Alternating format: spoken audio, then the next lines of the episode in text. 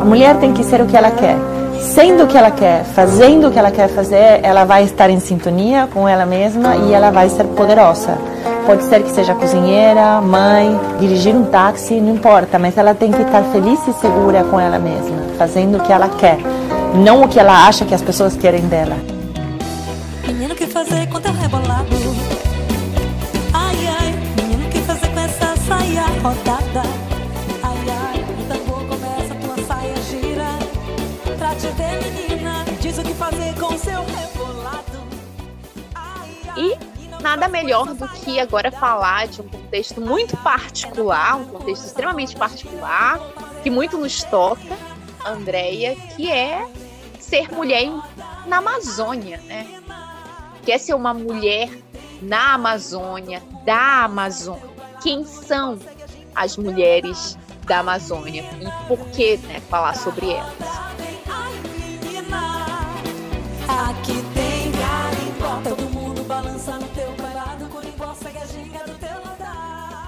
Então, falar de mulher da Amazônia, né? A gente, se pegar como se fosse o caleidoscópio e colocasse aqui, você teria muitas possibilidades, né, de visualizar as mulheres amazônicas.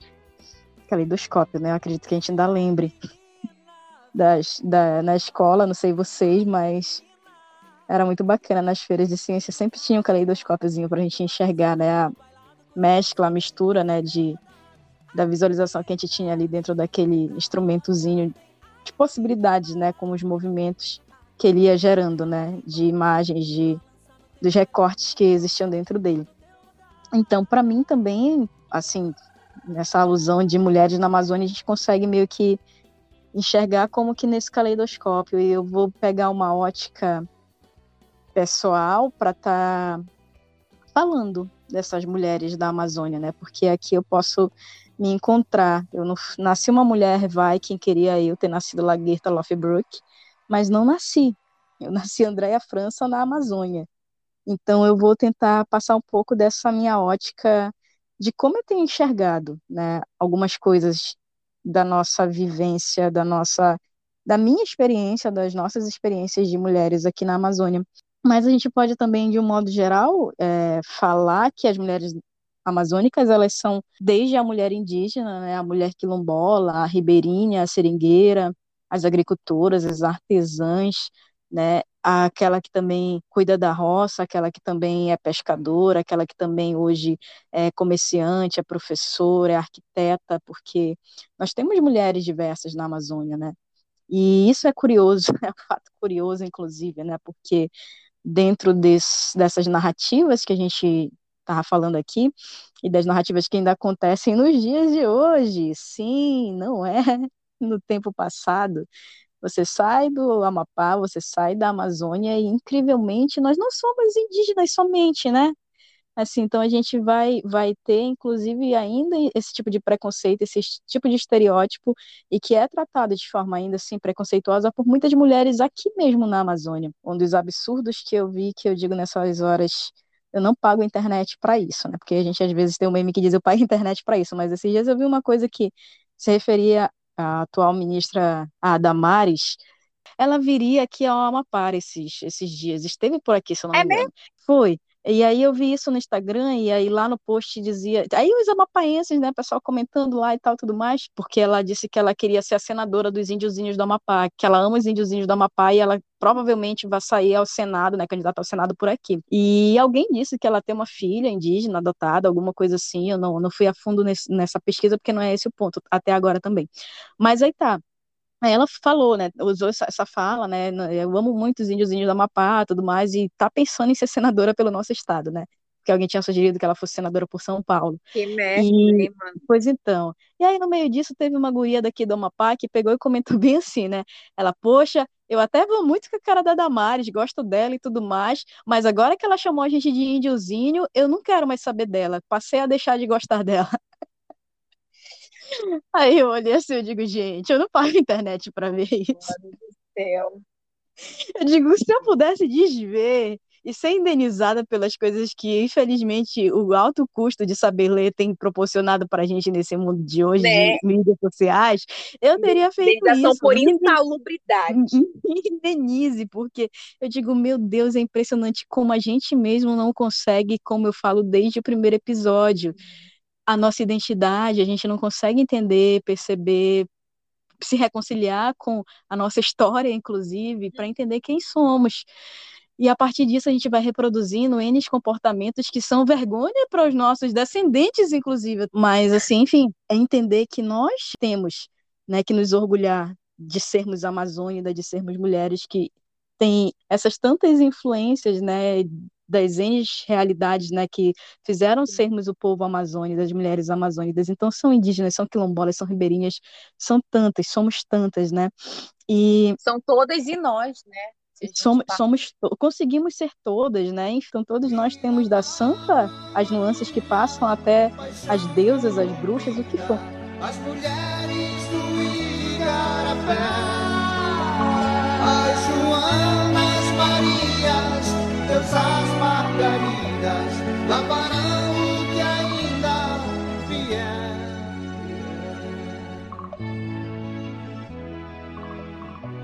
E as amazônicas também trazem, né? Não só nessa misticidade das ficções que a gente quiser criar, mas nós somos tantas, né? E a gente vive desempenhando os nossos ofícios. Então, é importante a gente poder ter esse entendimento, né, dessa multiplicidade da mulher amazônica também, que muitas das vezes ainda acontece, né, num padrão de modo geral, para a gente querer se identificar com estereótipos que não são necessariamente os nossos. Ou melhor, não que a gente tenha que ter um estereótipo específico, né, mas que a gente tem vergonha de se identificar com a nossa identidade, né, dessa criação, dessa vivência, desse contexto múltiplo que nos originou, né? Então, eu gosto muito de falar disso, de poder ter esse olhar. Onde eu tô hoje, assim, de dizer, desse orgulho de ser uma pessoa que nasceu na Amazônia e que não só um ser humano que nasceu na Amazônia, mas enquanto mulher amazônica mesmo, né? Eu hoje fui tendo essa consciência e por onde eu vou, assim, eu faço questão de levar muito da nossa cultura, né? Então, eu me pus a pensar, fazer esse exercício de pensar especificamente, olhar ao redor. E eu me voltei pro meu olhar, né, no meu cotidiano familiar, diante dos tantos pares que eu tenho, né, de mulheres na minha família. Por exemplo, só aqui em casa nós somos 6 mulheres filhas, com mais a minha mãe, então a casa das 7 mulheres, né, em termos de família, né, recheada de mulheres, e assim, já tenho sobrinhas e sou tia-avó também, inclusive, né, então, de mulheres. E eu vou olhando, além das minhas tias todas, né, uma família muito numerosa, por parte da minha mãe, também do meu pai, mas a família do meu pai é da Amazônia maranhense, né? Quando a gente vai olhar esse contexto da Amazônia legal, a Amazônia maranhense, então eu não tive tanto contato com a família do meu pai.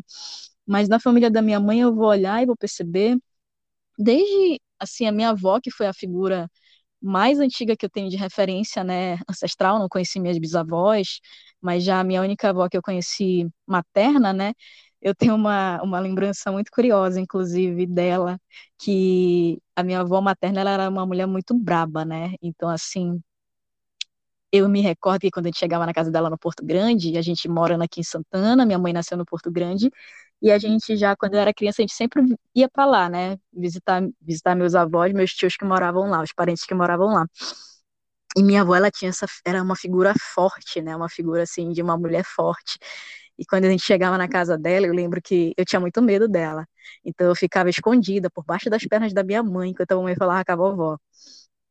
E aí a mamãe, né, tipo, tinha um relacionamento dela com a minha avó, né? Só que eu tinha esse medo da minha avó, porque ela era uma mulher forte. E daí veio, assim, a força. Na minha família, nós somos uma família de mulheres que tem muito, assim, né, essa força, né, do ser mulher.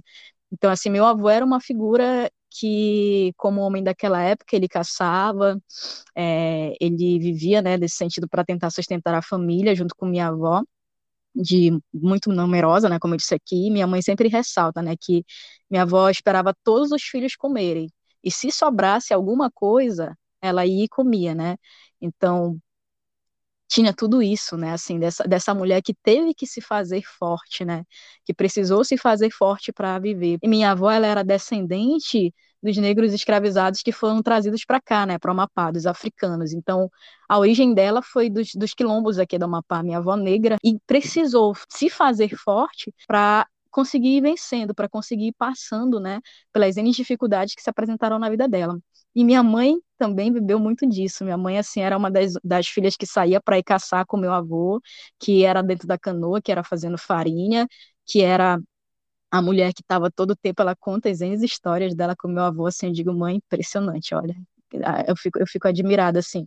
Por isso que eu digo hoje, para mim, a minha deusa é a minha mãe, né? Então, eu trago muito essa inspiração, assim, das N histórias, das N vitórias que minha mãe teve, que foi trabalhar e foi conseguir estudar já para terminar o ensino fundamental, o ensino médio, depois que eu já tinha mais de 10 anos de idade, né? Então, teve todos os seus filhos, criou todos os seus filhos também com a mesma força, né? Que eu via que a minha avó, ela trazia, a minha mãe, ela foi trazendo isso. Ela também é essa mulher que nunca nos faltou nada aqui em casa, né? Mas dentro do mínimo com a nossa condição familiar que a gente tinha, né? De uma família numerosa, de meu pai com o emprego dele, minha mãe trabalhando em casa, né? Cuidando da gente. E aí foi que ela foi conseguir estudar depois que eu, a última filha, né? Já tinha mais de 10 anos. Conseguiu estudar, depois conseguiu ser aprovada em 2 concursos, e daí ela passou né, a trabalhar fora também. Então, ela é professora, né, e nesse contexto, né, Elô, falando dos livros dela com o pai, e minha mãe, ela por ser professora depois, né, ela começou a trazer muitos livros para casa, né, começou a comprar muitas coleções de livros também, infantis, dentro daquilo que ela trabalhava, né, nas séries que ela dava aula. E, ao mesmo tempo, também ela comprava algumas outras coisas, né? Que tinha aquela... Quando os vendedores de livros iam vender várias coleções de livros, e aí ela passou a fazer a assinatura de revistas também, né? E eram umas revistas, assim, que eu amava ler, né? De negócios, né? Contextos diversos. E aí foi que eu comecei também aí pegando algumas realidades de leitura, e gibis, tudo mais. Então, assim, tem essa influência e traga essa influência, né? Por exemplo, da minha mãe, nesse sentido, né? De uma mulher que ela também precisou se fazer, né? Forte para vencer a sua história, o seu cotidiano, né, as suas lutas, e criando a gente, cada uma das minhas irmãs, né,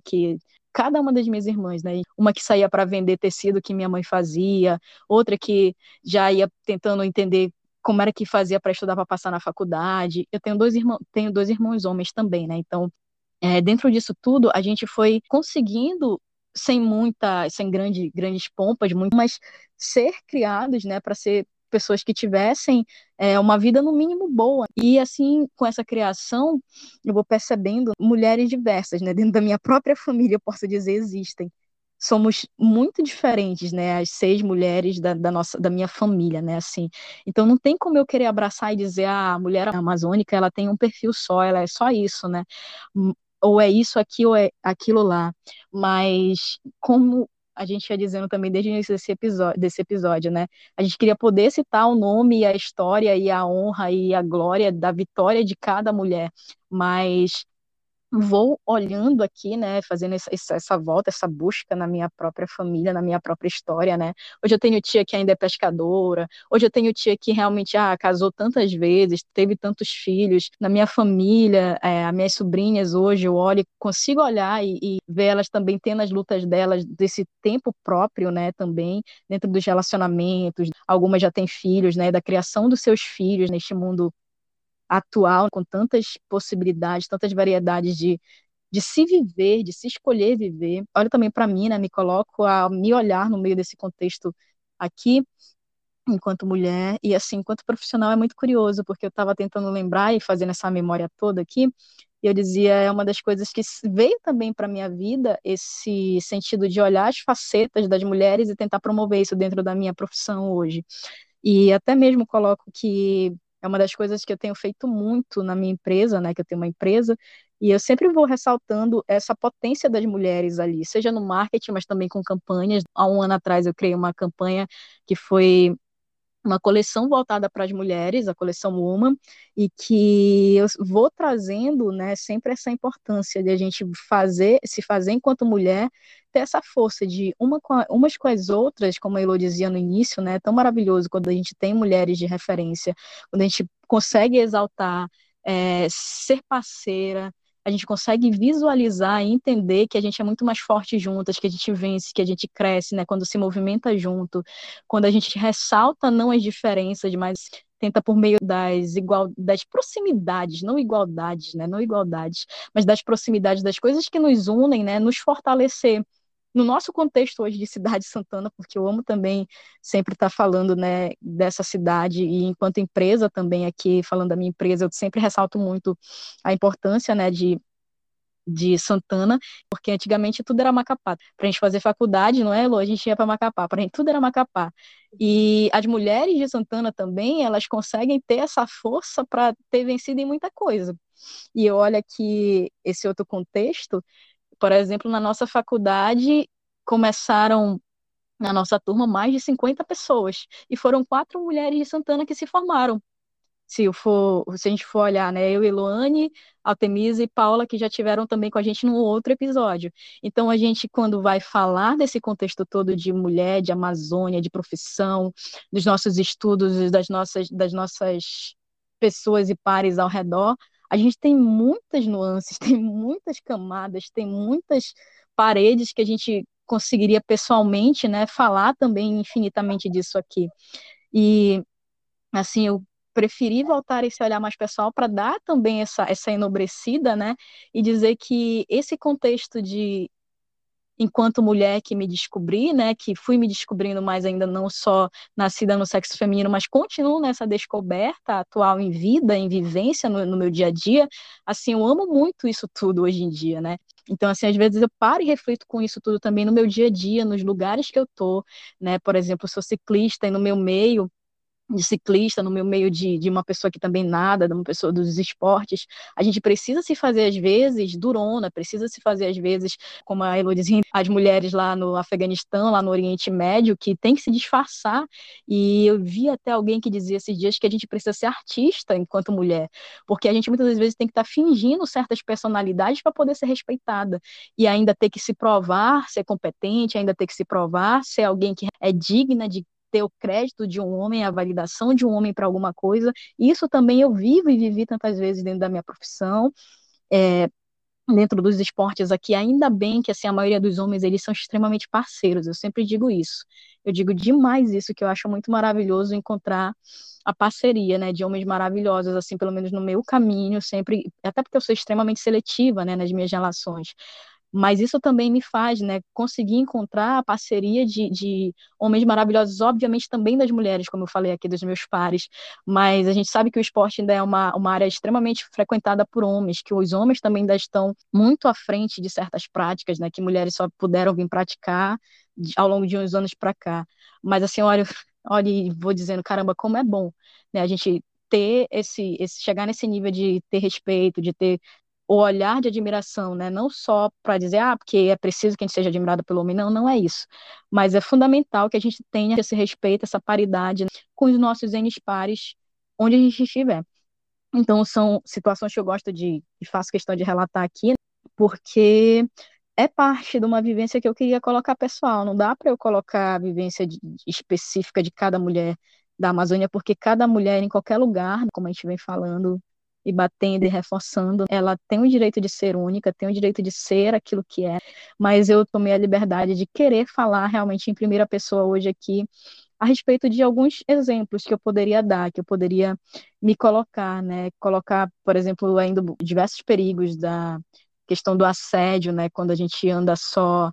E eu falo isso também aqui enquanto, por exemplo, ciclista, um exemplo, eu não posso, enquanto ciclista, ir para um passeio, para um lugar que seja um pouco mais distante do que o centro urbano aqui da minha cidade, porque é extremamente perigoso, óbvio, para todas as pessoas, mas para o sexo feminino é uma coisa que ainda é impossível de eu fazer, é impossível de muitas de nós mulheres em qualquer lugar fazer, sair só depois de certos horários. Então ainda são perigos e violências que a gente sofre também aqui e em qualquer outro lugar, e que também ainda estão presentes. Inclusive amigos meus, homens ciclistas, eles dizem, caramba, eu nunca tinha olhado por esse prisma.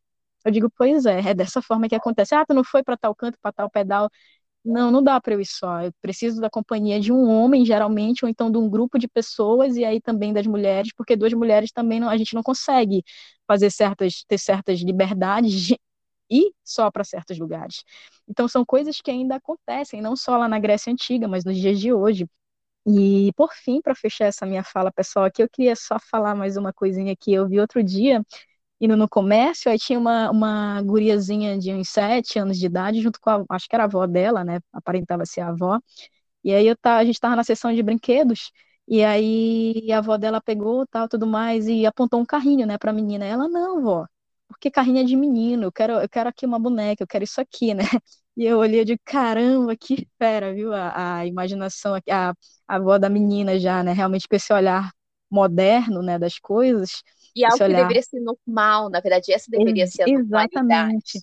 Exatamente, e a menina não, né, sendo criada justamente ainda dentro desse contexto conservador, dizendo, aí eu disse pra ela, eu digo, olha aqui, aí eu peguei e fiz questão nessa hora, né, eu gostei, eu digo, nada, eu digo, carrinho também pode ser da menina, eu digo, inclusive para você poder sonhar e vislumbrar, e mostrei a chave do meu carro, né, você poder ter a liberdade de sonhar e vislumbrar o seu carro próprio dia, né, não só tomar conta da família, não só tomar conta dos seus filhos se você vier a ter, mas também poder ter seu carro e tudo mais. Aí a menina pegou, olhou assim, sério, o olho dela assim brilhou. Eu sou linda, absoluta, eu sou Stephanie, no meu coração eu vou sair, vou dançar.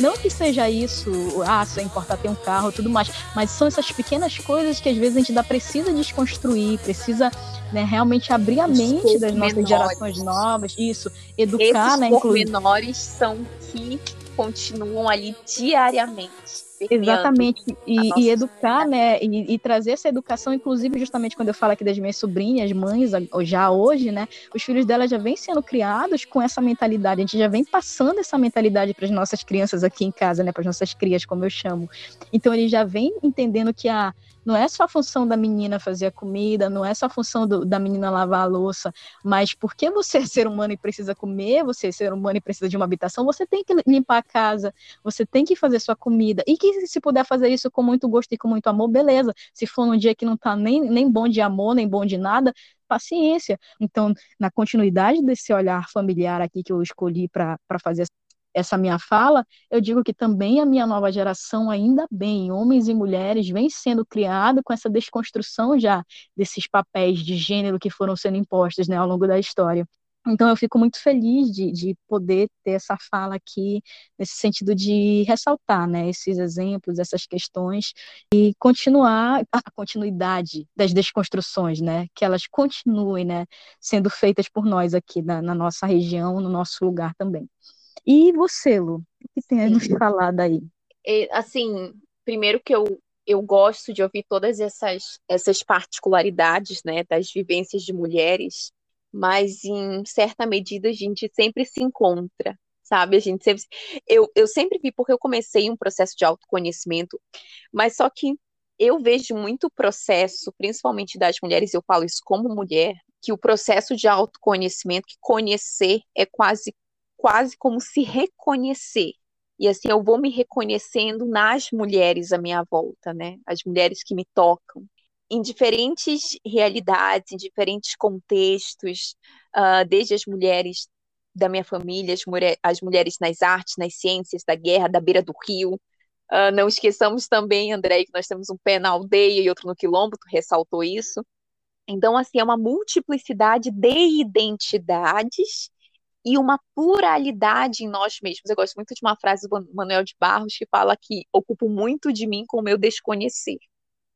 Então, eu vivo isso. Então, se tiver que dar uma definição agora, né, sobre o que é ser mulher, o que é mulher na Amazônia, tem uma parte que eu ainda desconheço, mas tem uma parte que eu já reconheci, tem uma parte que, na verdade, são muitas partes. E eu acho isso muito bacana quando a gente começa a se reconhecer. E eu tenho muitas vivências das mulheres da minha família, e particularmente sobre a minha mãe, eu admiro sobretudo a capacidade de amar mesmo em situações muito difíceis.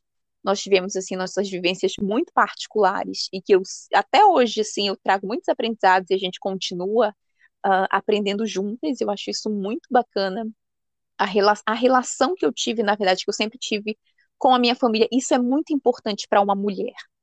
É extremamente, eu vejo, e até pelo teu relato, né, como a estrutura familiar, de reconhecê-la na sua integridade, na sua dignidade, faz toda a diferença.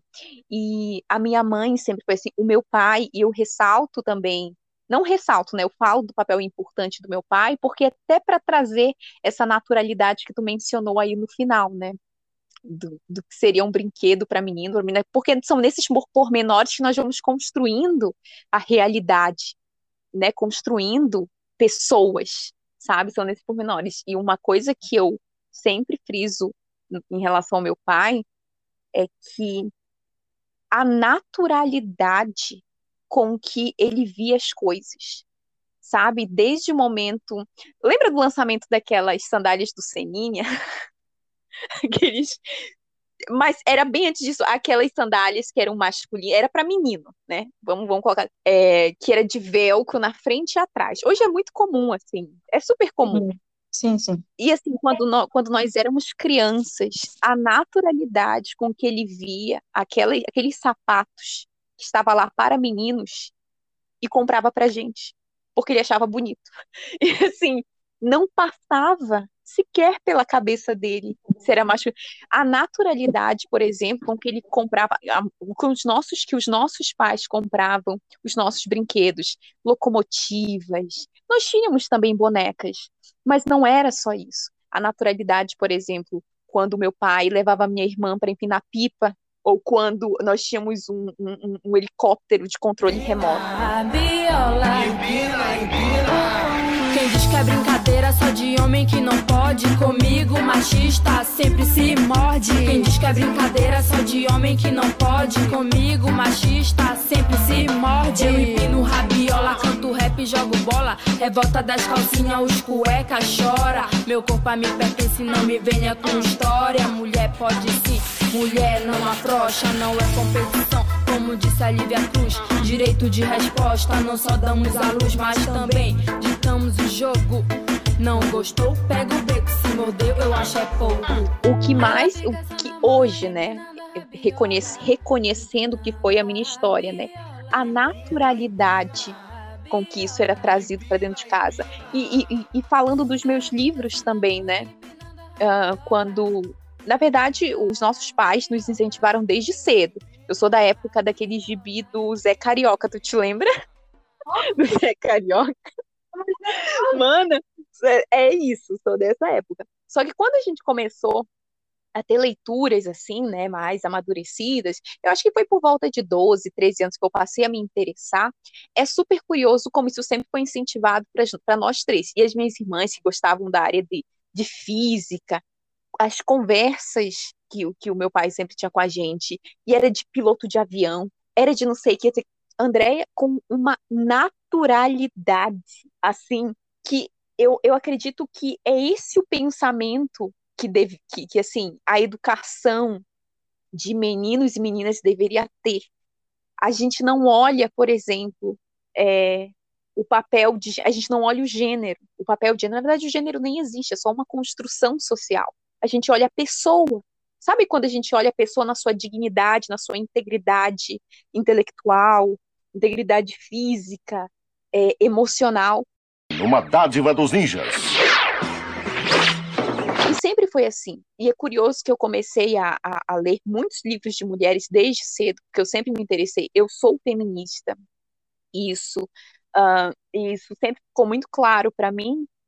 E por tudo isso que a gente já discutiu, e desde o primeiro momento, assim, porque eu sempre conversei muito com os meus pais, eu falei pro meu pai esse termo nessa palavra, feminista, ele começou a ler sobre isso, é curioso, começou tudo que ele via, na época que ele tinha rede social, tudo que ele via, e ele me enviava, e assim, os meus livros, esses que eu mencionei, e outros livros, ele sempre me trazia para eu continuar as minhas leituras, e sempre dialogando, e tentando entender, porque é lógico que não pode entender tudo, né? Quando a gente fala da participação dos homens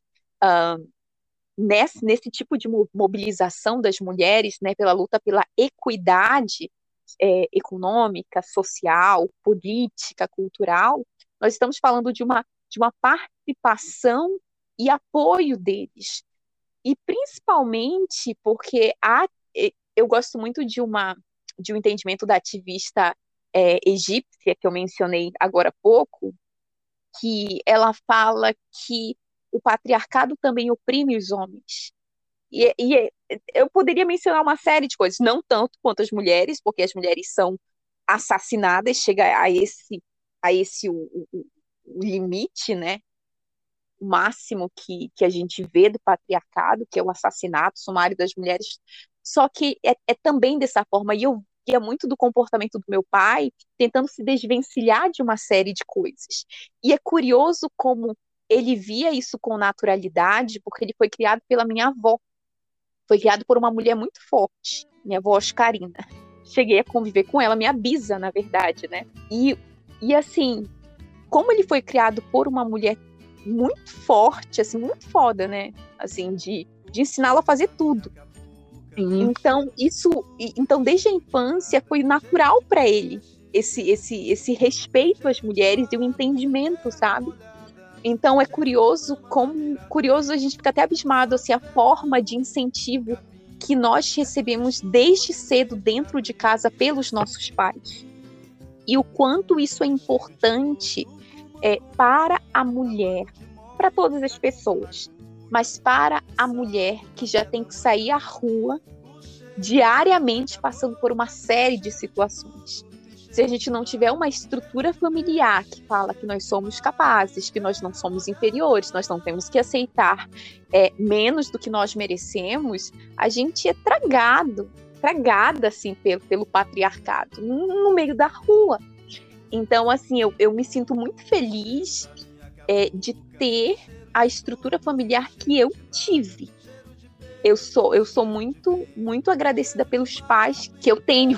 O quanto eles respeitam a nossa integridade, sabe? Como seres humanos, como pessoas aptas a fazer qualquer coisa. Então, a estrutura familiar, para mim, foi importantíssima. Assim, de uma forma geral, ser mulher é resistir, né? Acho que era Sartre que falava, né, que a existência precede a resistência, alguma coisa assim, nem lembro mais. A questão é que, para eu existir como mulher, primeiro eu preciso resistir, sabe? É a condição da minha existência. Então, principalmente quando a gente carrega uma série de... Por simples fato de ser mulher, da Amazônia, do Brasil, né? Porque entre as questões de regionais, culturais. No meu caso, carrego muitas particularidades da minha ancestralidade afro-indígena. E é esse o meu entendimento sobre reflexões pessoais. É óbvio que tem muitas coisas ainda que eu gostaria de compartilhar, inclusive sobre as mulheres amazônicas de uma forma geral. A Andréia até mencionou que são muitas, né? São as mulheres indígenas, quilombolas, timbeirinhas, seringueiras, enfim, ela é uma multiplicidade. O cheiro da minha cabocla, tem cheiro de tudo, tem cheiro de nada, cheiro de peixe, cheiro de mato e terra molhada. O bacana é a gente olhar, Ailton, que ainda bem que a gente está conseguindo chegar em todos os postos que a gente deseja, né? A mulher, ela tem, inclusive na Amazônia, assim, né? Para o Brasil que não nos conhece aqui, né? Porque ainda é, de modo geral, aí tirando aqueles velhos preconceitos e estereótipos que se formam, mas tem muita gente com uma visão maravilhosa já da vida, de mundo, de ser humano, que não nos conhece ainda assim, não teve a oportunidade, a possibilidade de visitarem as outras áreas e regiões do globo e também nacional. Também aqui, ainda bem, tem conseguido galgar o nosso espaço, estar dentro das universidades, né? A gente vai percebendo que essa realidade da mulher nas universidades, ela é não só no Brasil, né? Já estamos em percentual maior, né, dentro das universidades do que os homens, e não por uma força de dizer que nós queremos estar mais ou menos em algum lugar, e nem é esse, nunca vai ser esse, nunca vai ser essa a intenção de dizer que a gente quer a mais algum tipo de lugar. Assim, já estamos e conseguimos, né, chegar lá, e pelas N realidades hoje que vão se constituindo socialmente, né, infelizmente nem todo mundo está conseguindo ter esse acesso, né, mas a gente ainda vê... falta muito. Isso que eu ia ressaltar, a questão da equidade de gênero, por mais que a gente celebre todos esses avanços, mas ainda falta muito. Porque muito. A nossa intenção seria, de forma alguma, a gente não iria estar tendo esse tipo de debate, como a gente tem um monte de episódio que a gente já disse outras coisas, a gente não iria precisar estar tendo esse tipo de conversa, de fala, de dizer que ainda precisa disso, que a gente está nisso, que... porque, caramba, a intenção não é utópica de dizer, enfim, não existe mais conflito nenhum na sociedade, porque acho que aí a gente pode deitar e acabar, né? Porque isso não constitui o ser humano. Ou seja, o ser humano realmente vai ter conflitos. Mas enquanto a gente não conseguir patamares em termos de sociedade, de convívio social, de convívio coletivo, que alcancem, né, o mínimo de direitos, de equidade, justiça, né, possível para aquela construção ali daquele determinado tema, vai ser necessário ainda estar se fazendo debate, vai ser necessário ainda estar se fazendo avaliações, obviamente, não só no campo de filosófico, né, mas realmente no campo sociopolítico que precisa para aquela coisa, determinada coisa mudar, né, para que aquela determinada coisa realmente entre, vamos dizer assim, nos eixos do que precisaria ser. Então, a gente poderia citar, né, que tem N coisas que, enfim, as mulheres estão conseguindo alcançar, que, enfim, a gente está conseguindo estar ali e dizer, caramba, estou no pódio também, estou aqui também, tenho direito de estar aqui também, é o meu lugar também, reinaremos por direito e que assim seja feito. Sou rainha disso aqui também, eu também tenho, posso, devo, quero estar aqui, não para provar algo para alguém, mas porque dentro da liberdade constitutiva de ser humano que temos, isso também aqui me é possível. É um lugar também onde eu posso e devo e quero estar, né? Para alguém, mas porque sim, né? Porque sim, porque para os homens não precisava ter um porquê, durante tantos e até hoje não precisa, mas a mulher, por que que tu tem que usar essa roupa? Por que que os pormenores que a gente vai citando? Não, amigo, eu não preciso te explicar, é porque sim, entendeu? É isso, simplesmente, para todo mundo, a liberdade de ser humano dentro daquilo que a gente pode ser, ponto. Aí o outro vai olhar e vai dizer pra gente, mas porque teu tom tá muito agressivo. Gente, mas tem coisas que não dá pra gente levar no good vibes, no peace and love. Porque gente, não é você que está na pele e está sofrendo aquelas segregações, aquele preconceito, aquela desgraça durante toda a história, durante toda uma vida. E aí, Andréia, a gente precisa usar da nossa voz para dizer, a gente precisa ser feito. Você está entendendo o que é? Pois então é isso. Você parece burro? Ei, mas é burro! Não, não sou. Sim, você é! Não, não. Sim, você é! Não, não sou! Você é sim! Não, não sou! Eu digo que você é! Não! Fora tal, bye bye, pega o ponto e vai. É aquela questão. Eu não posso acreditar que ainda estamos protestando contra essa merda. Exatamente. Essa que é a questão. A gente continua lutando contra isso. Sim, Lu. É isso. A gente tem que estar tomando muito chá de maracujá ainda para ver se acalma, porque tem coisas que ainda são gritantes, né? Infelizmente. Mas vamos seguir. Vamos seguir aqui com a Amazônia, porque isso continua nos interessando muito. E, assim, uma questão das mulheres, assim, e das mulheres amazônicas, queria ressaltar algo curioso, é que quando eu comecei a pesquisar, né, sobre mulheres da Amazônia, eu encontrei apenas um livro em específico, né, com esse nome em específico, Mulheres da Amazônia, um livro fotográfico sobre elas, que já está na minha lista, né, que eu quero ver, quero ler. E, paralelamente, eu encontrei diversos outros livros, mas que falam de diferentes mulheres, justamente porque a gente estava discutindo, né? Então, a gente tem que juntar cada uma dessas histórias para a gente ter uma dimensão, né? Das mulheres e o uso das ervas medicinais, por exemplo, mulheres e artefatos, mulheres quilombolas, indígenas, da socio-urbano-diversidade. E para entender, quando eu comecei a tentar entender como foi a construção, como a gente entende da mulher amazônica, nesse contexto, nessas camadas da sociedade, da sua realidade enquanto mulher, é necessário entender o que foi a própria formação, né, econômico-social da região, que nós falamos, na verdade, nem vou repetir aqui, porque nós falamos no primeiro episódio sobre isso, sobre os aspectos históricos da Amazônia, os ciclos econômicos, os projetos desenvolvimentistas, e eu recomendo um texto muito bonito em termos de informação sobre o que foi, né, a construção da mulher na Amazônia, que é das pesquisadoras Fabiana Chaves e Maria César. Eu achei uma pesquisa muito pertinente para a nossa discussão agora, que se chama O Silenciamento Histórico das Mulheres da Amazônia Brasileira. E esse texto delas é muito bom, porque ele trata justamente de algo... Logo elas começam a dizer, né, ali nas suas descrições, que o ato de colonizar era masculino e as mulheres caboclas, indígenas, não eram consideradas cidadãs. Então elas já começam daí, né? E falando um pouco sobre a história oficial, que escondeu muito do passado das mulheres amazônicas antes da colonização e dos períodos que se seguiram. Então, como pouco se sabe, eu acho que muito do que se sabe aqui das mulheres amazônicas é por meio da tradição oral, por meio do que é repassado de geração em geração, e o que tem de registro histórico, por exemplo, é a participação delas na Cabanagem, que foi que ocorreu na época do período regencial, aqui no Brasil, onde a província do Grão-Pará, que hoje compreende os estados tanto do Amapá, Pará, Amazonas, Rondônia e Roraima, passou por uma série de revoltas do povo pela melhoria das condições sociais e econômicas aqui.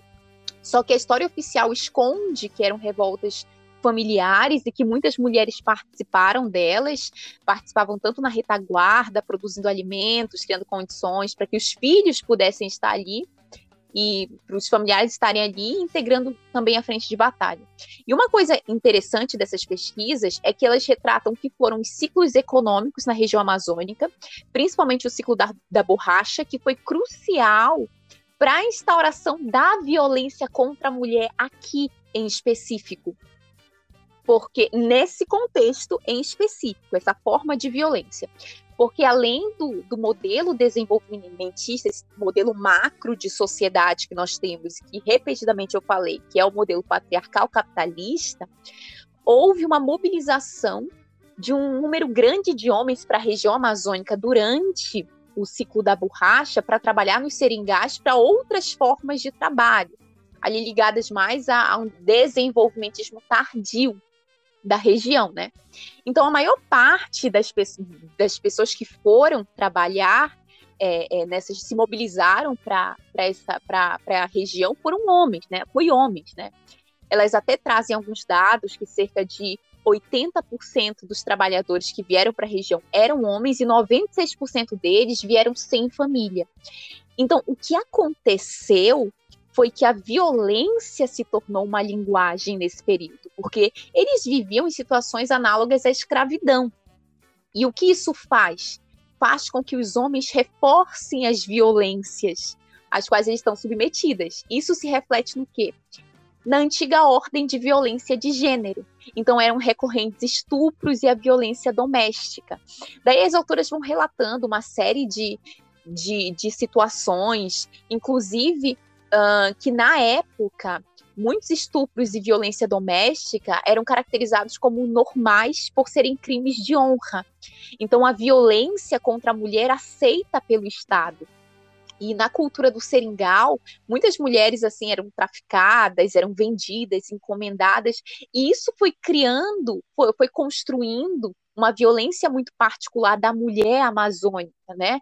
E, além disso, com o declínio, mas houve um fato muito curioso, né? O declínio desses ciclos econômicos, o declínio deu início às atividades de agricultura, criação de pequenos animais, extrativismo vegetal, e as mulheres passaram a ocupar, e novamente passaram a desempenhar dupla jornada de trabalho, como foi ao longo da história, como a gente viu lá nos períodos das guerras, dos conflitos, em vários períodos da história, sua dupla jornada. Então, elas trabalhavam em casa e trabalhavam também na agricultura, no extrativismo vegetal.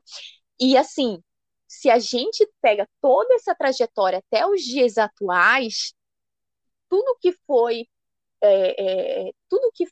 devastado da história da Amazônia, do que foi o processo histórico da Amazônia, as mulheres surgiram com os princípios da agroecologia, Então, se a gente pegar os principais projetos, se a gente pesquisa sobre isso, os principais projetos, tanto nas reservas nos territórios quilombolas, nas reservas de desenvolvimento sustentável, reservas extrativistas, as mulheres estão à frente dos principais projetos de agroecologia, de soberania alimentar e geração de renda das populações. Mas é incrível como as mulheres, mesmo passando por todas essas adversidades, todo esse processo histórico, foram elas que encontraram alternativas e se puseram na linha de frente de políticas de proteção e conservação da Amazônia.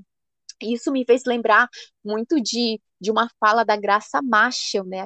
Que chama, né, na verdade, o poder transformador das mulheres. E a gente vê muito desse poder transformador, inclusive nessa questão da trajetória do que foi o silenciamento histórico das mulheres da Amazônia, que mesmo por todas essas adversidades, como elas conseguem transformar em sentido amplo uma história. Então é por meio delas que a gente pode olhar para novas possibilidades, sabe? Para uma nova humanidade. Então, quando a gente começa a ler a história, não só se prender à história, mas conversar com as mulheres da nossa família, tentar entender o que foi os sonhos delas, sabe? O que foi a vida delas e compartilhar as histórias com elas, e elas compartilharem. É questão de contar a sua história. É quando a gente começa a entender assim, o que é essa força da natureza. E é isso. A minha nasce um tronco, navega mais estrelas, entre as palafitas e as lavadeiras. Nas minhas aventuras, buraco é pirarara. Eu digo que, enquanto mulher que está atrás dos seus sonhos e do seu direito de ser o que quiser, um dia desse eu estava falando com um amigo, a gente sentado na beira do rio, depois de um belíssimo pedal, e passavam os barcos diversos, e eu olhava e dizia, meu próximo sonho de consumo é esse. É um barquinho. Pegar um barquinho para eu poder ir até no meio do rio, parar lá, pular na água, nadar meu 1 quilômetro, voltar e continuar mais um dia sossegado e em paz e reinar por direito onde eu quiser, onde eu puder. Então, que assim seja feito, né? Para cada uma de nós que temos os nossos sonhos, os nossos planos, enquanto mulheres e enquanto pessoas, seres humanos, né? De nos respeitarmos, de como diz Ailton Krenak, a gente poder ainda sonhar, empurrar um pouco mais para cima, porque, como a gente vem repetindo, a coisa não está fácil para ninguém, mas que a gente possa ainda ter esse direito de sonhar, esse direito, essa liberdade. Enquanto está nessa jornada na Terra, possa ter esse direito, né, de ir e vir a liberdade. Então, a Elo falava que para ela, o ser mulher, ele vem extremamente ligado à palavra resistir, à resistência. Para mim, o ser mulher vem extremamente ligado à palavra liberdade. Para mim, a essência do ser mulher é ter conseguido ser livre, assim, né? Pessoalmente, eu amo demais esse entendimento em que para mim foi sendo construído, né? Eu ser livre para poder ir e vir e fazer o que eu quiser, que seria a coisa mais óbvia do mundo. Então, para mim, a liberdade, ela é constitutiva, né? Do meu ser mulher. E eu tenho ainda bem hoje essa graça de poder dizer isso, porque tem mulheres que não podem, que não, em muitos lugares hoje não conseguem. Dentro de situações familiares, dentro de situações diversas, tem mulheres que não conseguem dizer isso. Elas não conseguem nem ter a liberdade para ser. Quanto menos, às vezes, ainda conseguir ter essa liberdade de dizer eu estou aqui, eu estou lutando. Então, para mim, é fundamental que eu possa ter essa liberdade. Então, que a gente lute, que a gente continue resistindo, para que essa liberdade continue acontecendo como essência, a gente precisa continuar resistindo, porque o ser humano é extremamente difícil, né? Tem dado errado em muitos aspectos. Mas vamos tentando fazer no certo.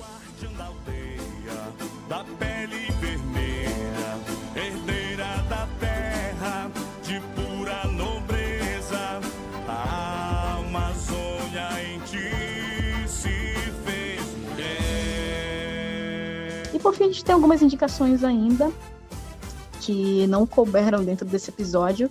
Eu vou simplesmente passar, pincelar aqui, que vocês procurem mais, que vejam. Não vou me estender, porque também eu teria, como sempre diz a Elô, né, a louca do audiovisual.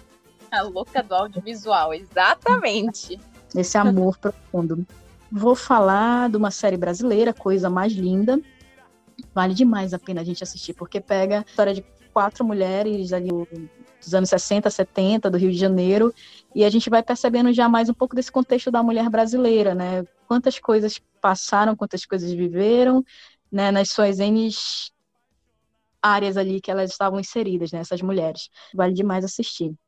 Eu vou falar da minha maravilhosa Anne with an E, que era órfã, e que passa toda essa construção também do feminismo de uma forma extremamente maravilhosa, maravilhosa, porque não trata só do feminismo, né, mas trata também de outras realidades sociais que a gente tinha ali no contexto da Anne também presente, como que isso ia sendo tratada por adolescentes, por jovens. A escrita é muito doce, inclusive, para que a gente compreenda que, às vezes, é isso que a gente quer, trazer ainda coisas boas, doçuras, maravilhas que a gente pudesse experimentar na vida.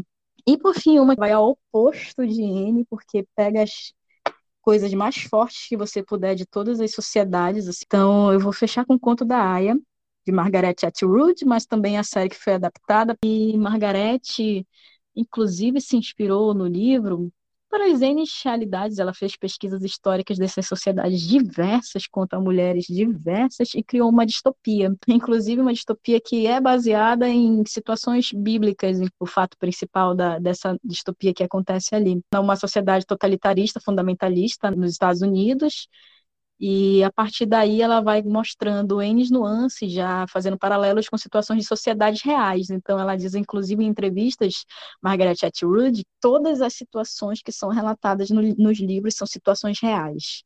Não só das sociedades de hoje, mas ao longo da história. Então a pesquisa histórica dela para inserir os fatos no livro e consequentemente depois na série, né, foram situações históricas reais. E inclusive da tia dela, que foi uma das pessoas que foram consideradas bruxas, passou por um tribunal inquisitório, uma das, assim, né, que ela era ali da região do Canadá, né, Margaret, e a tia dela, essa tia dela passou pelo processo de inquisição ali das bruxas de Salem, em Massachusetts. Não só na Europa existiram processos de inquisição, né, os puritanos que foram ali para aquela região norte-americana, foram os puritanos, só que eram, tipo, já os cristãos já mais voltados a vertente evangélica, e os puritanos estiveram ali naquela região, que ninguém era certo a não ser eles, em outras palavras.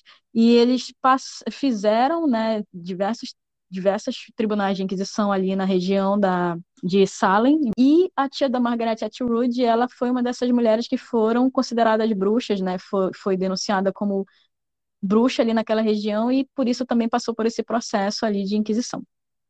A partir desta história, Margaret também se baseou e faz uma dedicatória, né, dos livros, especial para a tia dela, em função dessa situação toda vivenciada. E eu não vou citar mais nada, porque senão a gente não consegue, é muita coisa. Muito obrigada por vocês terem ouvido até aqui. A Eloane ainda tem algumas referências para lhes dar.